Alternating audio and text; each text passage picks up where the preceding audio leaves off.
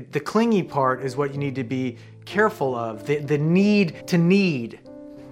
He says that if you can healthfully detach from people, and that means anyone, then you're able to love that person fully and you're not trying to change them and you're not trying to get anything out of them.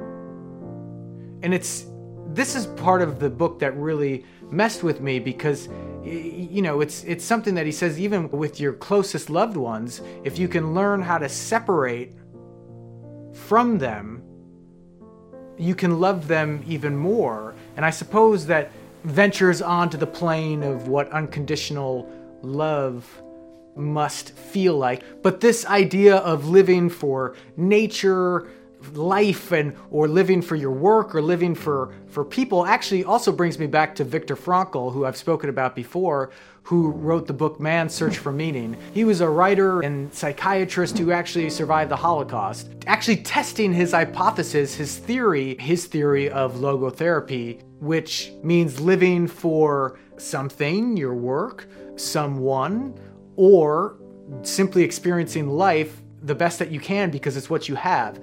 And that seems very similar to me to the idea of coming back to nature or to your work or to this healthy detachment and nourishment, not nourishment, healthy detachment and enjoyment of company with those that you love. There's a fullness to be found with certain activities versus this need to grab and hold and cling for dear life. This earthly versus soul desire. What's cool about this is he actually goes on to say, Anthony DeMello, that these earthly desires aren't necessarily bad. I mean, they're, they're going to be there, it's going to be a part of you.